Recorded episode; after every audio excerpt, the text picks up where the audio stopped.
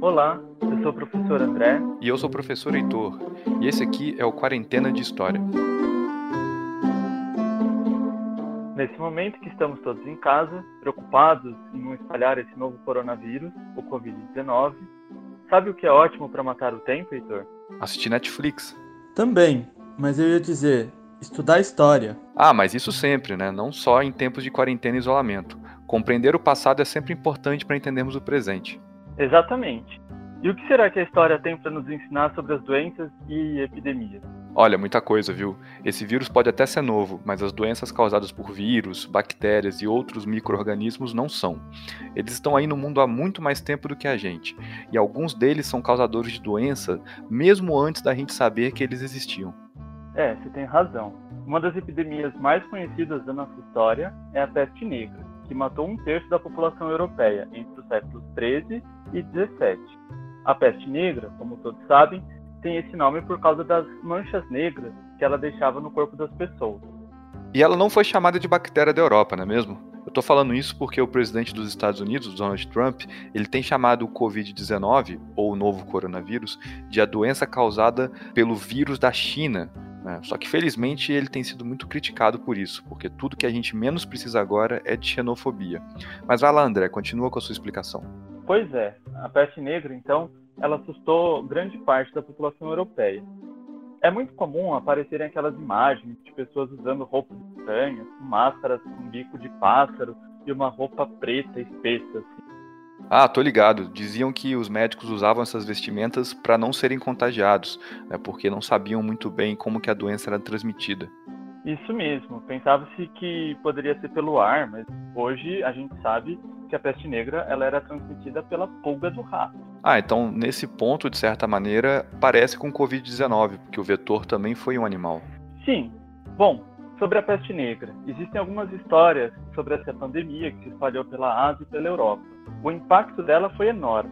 Cerca de 50 milhões de pessoas morreram pela doença. Eita, seria como se a população da Argentina inteira hoje morresse. Isso mesmo. 50 milhões era um terço da população europeia naquele momento, imagina. O curioso é que uma das histórias mais famosas sobre a peste negra, ela foi escrita por um poeta inglês no século XIX. Todo mundo deve conhecer o flautista de Hamelin. Mas hoje, agora, eu vou falar de uma pequena cidade inglesa, Eyam, que teve o surto da peste negra entre 1664 e 1666. Os relatos contam que as portas das casas ficavam fechadas e tinham cruzes brancas pintadas do lado de fora. De dentro, isso a gente sabe, né? Ouviam-se sons de sofrimento e de agonia. Nessa cidade, a peste chegou num verão, quando um comerciante entregou uma amostra de tecido a um alfaiate da cidade. Acontece que esse pedaço de tecido estava infestado de pulgas. Uma semana depois, o assistente do alfaiate morreu e, mais uma semana para frente, toda a sua família estava morta. Desesperados e sem saber como combater a doença, os moradores só viram uma saída. Algo familiar para a gente, né? A quarentena. O padre da região, então, ele aconselhou a criar uma demarcação feita com pedras que os moradores da cidade prometeram não ultrapassar. Mas como os moradores iriam se alimentar? Bom, é uma questão, né? Os habitantes da região, então, eles criaram um sistema de barricadas de pedras e buracos, dentro dos quais eles colocavam alimento e moedas empapadas de vinagre que eles acreditavam ser um, um infetante. Né?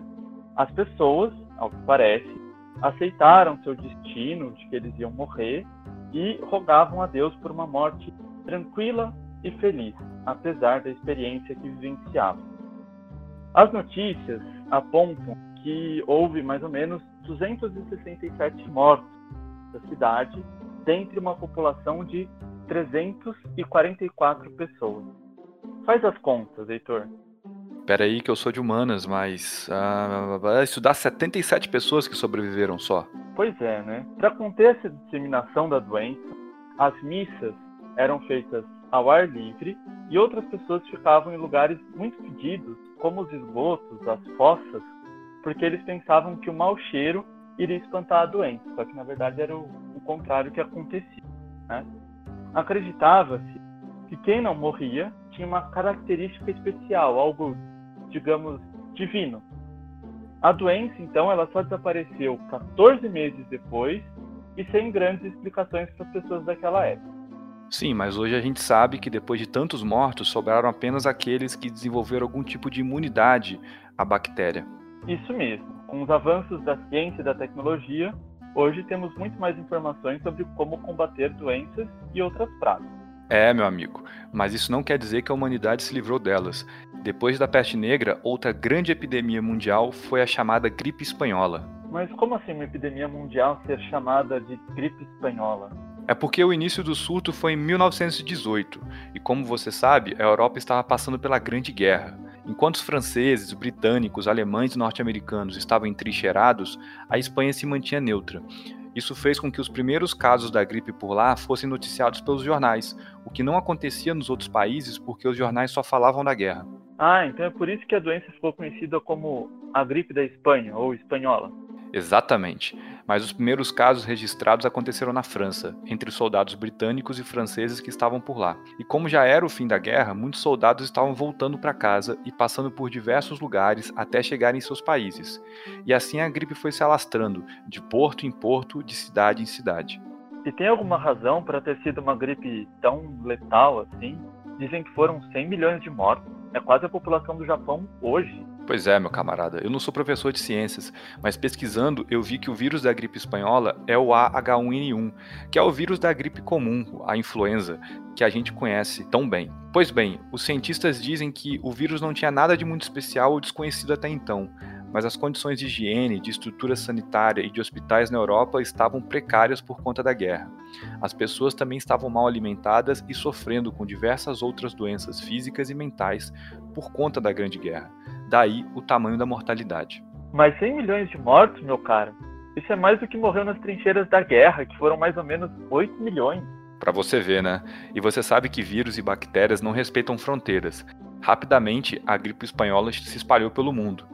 Aqui no Brasil, ela chegou com força em 1919, matando 35 mil pessoas, inclusive o presidente da República, o Rodrigues Alves. Até o presidente? É, rapaz, se tem uma coisa que é democrática é um vírus. Ele atinge a todos, ricos, pobres, pessoas importantes e pessoas comuns. Ninguém está salvo. Nossa, então é por isso que é importante todos tomem medidas de precaução, né? Lavem as mãos, usem álcool em gel, evitem o máximo sair de casa e ter contato com grupos de risco. A humanidade já passou por momentos de crise como esse que estamos vivendo. A gente vai passar por mais esse. O importante é manter a calma e seguir as orientações dos cientistas, médicos e pesquisadores. E continuar estudando, né? É lógico, né? Então é isso, amigos. Até o próximo podcast.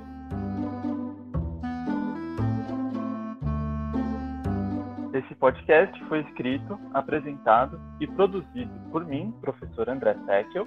E por mim, professor Heitor Loureiro. A revisão do roteiro foi feita pela professora Mariane. E pela professora Maíra. E a edição de som foi da Tatiana Budakian. Eu não conheço essa professora. É, ela não é a professora, ela é minha companheira, né? Já que a gente está preso dentro de casa, ela se voluntariou para ajudar. Muito esperto você, né?